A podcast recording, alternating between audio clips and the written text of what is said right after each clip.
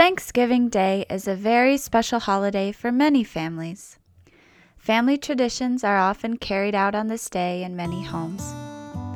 It is also a good time to remember what we often forget, to say that we are grateful to be together, and to acknowledge with thanks each other.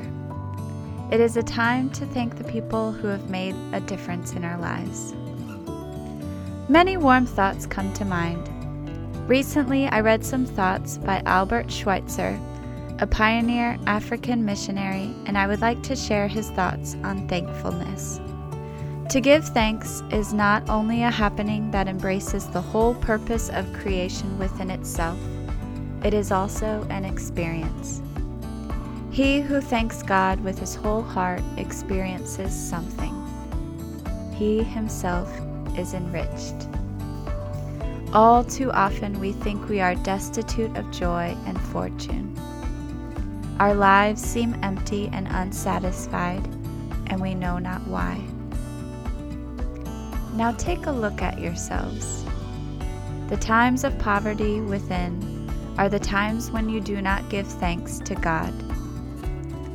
What life brings has no value in itself. It acquires value only by giving our thanks to God. Today at the Harvest Thanksgiving, it is not those who have gathered much into their barns who are rich.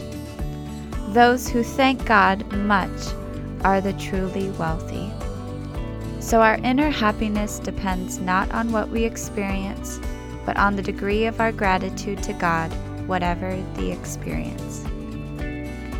Your life is something opaque, not transparent, as long as you look at it in an ordinary human way. But if you hold it up against the light of God's goodness, it shines and turns transparent, radiant, and bright. Albert Schweitzer. May every day of the year be a day of thanks with an attitude of gratitude. Warm thought. The year that is drawing toward its close has been filled with the blessing of fruitful fields and healthful skies. They are the gracious gifts of the Most High God. Abraham Lincoln. Have a beautiful, thankful day. Warm thoughts from the little home on the prairie over a cup of tea by Luetta G. Werner.